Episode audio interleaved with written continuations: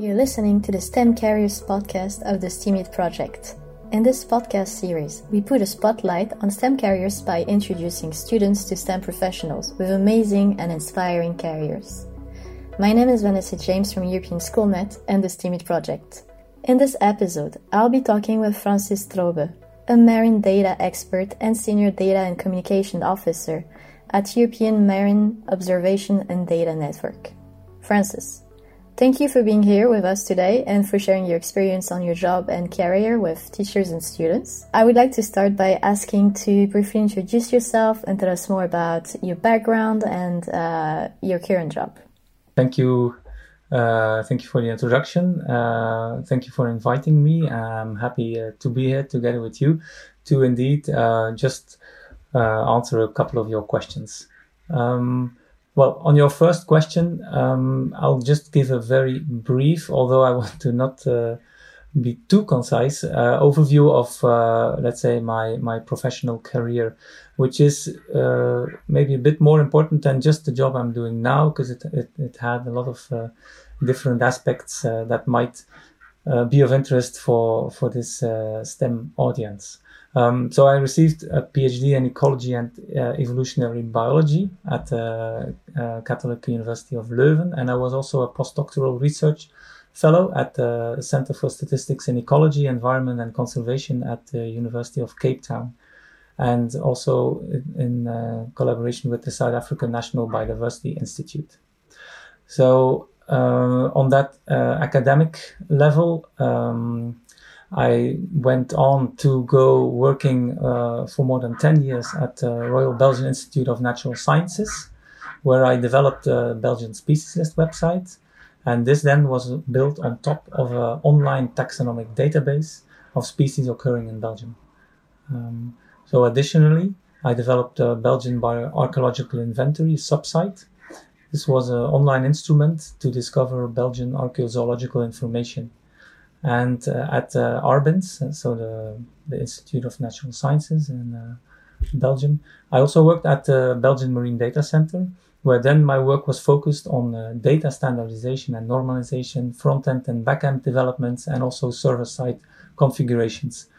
So, what uh, you can hear a little bit is actually from being a biologist from from training and being really into science, and doing a PhD I bit converted more into the the data world, let's say, where where uh, web development and databases and all those things concerned uh, took more and more of my interest. And actually, uh, at this point, where I'm now working for uh, as you introduced uh, me, I'm uh, now working as a as a data and a communication officer, where I'm actually again combining, uh, let's say, my scientific background together with my his uh, let's say interest and expertise in IT. Great. Um, well, it's very interesting that uh, you're combining these two interests of yours, and uh, I'm wondering if there is a specific um, educational uh, or formal or non-formal experience or um, a personal experience that inspired you to uh, to combine these two fields and to go that direction. Well, yes, I was always interested in, in both science and technology. So, uh, on an academic level, or let's say just uh, being in, in high school, I always wanted to become a biologist. It was it was yeah my most favorite uh, topic of the week, together with the other sciences, but biology most. And then besides that, at home, when, when we just were, starting to get a computer and then there was uh, the internet becoming more and more accessible at home with low bandwidth connections. So I could just not stop uh, creating my first web pages. So just uh, and running those HTML pages on, on Netscape, Internet Explorer from, from back in the days. Um, so it was a, a bit of natural evolution. I was fascinated by then dynamic web pages. Then there's this database that, that holds all the information and all all the data in, in a kind of a structured way. This is also interested. So while I was doing my PhD, I then at that point saw that I really wanted to to go into that direction as well.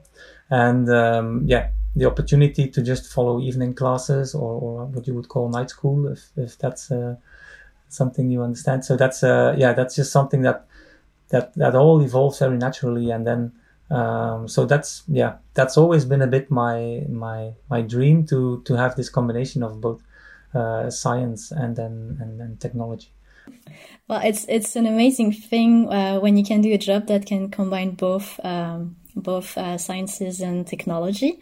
And I'm wondering, in uh, in your past experiences or in the job you're doing right now, uh, what were the what were what are the skills needed uh, to do what you're doing? are they specific specific sorry uh, personal and uh, professional and technical skills that you needed to develop develop? Yeah. Yes. Well, on a on a let's say personal skills uh, well, it's something you don't really develop. It's a bit what you what you have, but I'm definitely, like I say, a team player um, because there's on the one hand you you have to listen to others, so to hear what they want, but then also you have to yeah take the lead sometimes and just say like, look, we're we're gonna develop it like this because of this and this. But then yeah, then that's definitely a, a good asset. Uh, then well, I'm always motivated to do things, and, and I have this can-do attitude uh, because sometimes, yeah, the talks, tasks, how I would say, can be well, daunting or not, not always that easy. It need, need, needs time to to dig into it, to look for the best solution, and it's something you, mm, yeah, sometimes just have to do on your own. But that's yeah, something you need to be motivated to do it.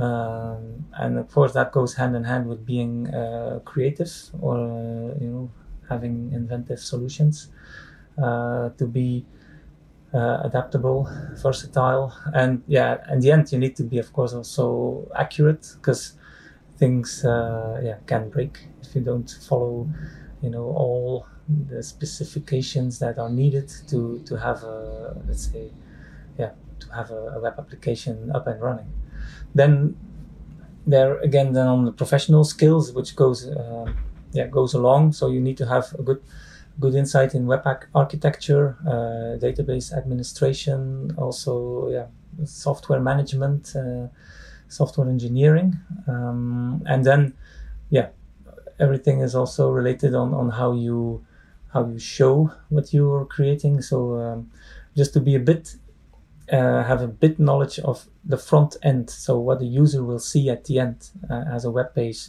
page or an application.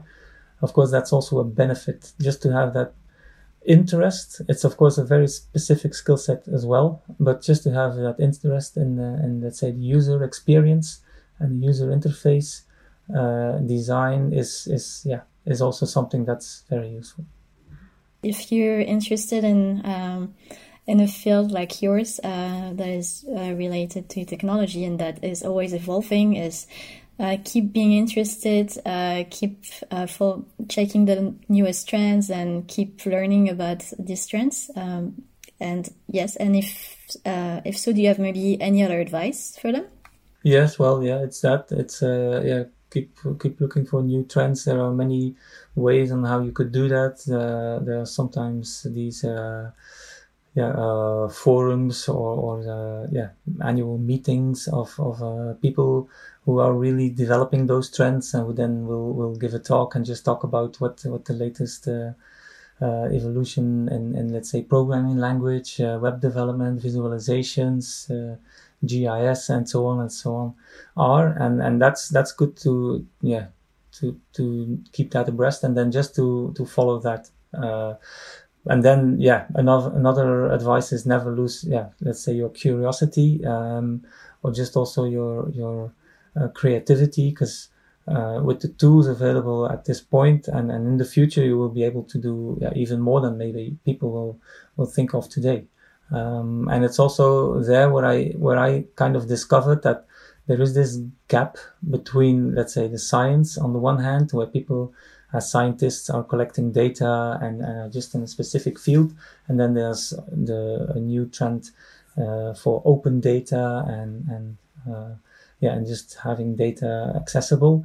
That that this there is this gap in between, and I I'm yeah actually at this point trying to bridge that gap where you just have this um, yeah a position where you can communicate on the data because you know a bit what you're talking about I assume, and also then uh, on on let's say the the, the ways on let's say the technical um, aspects on on how to uh, offer the data to to the yeah to the wider audience.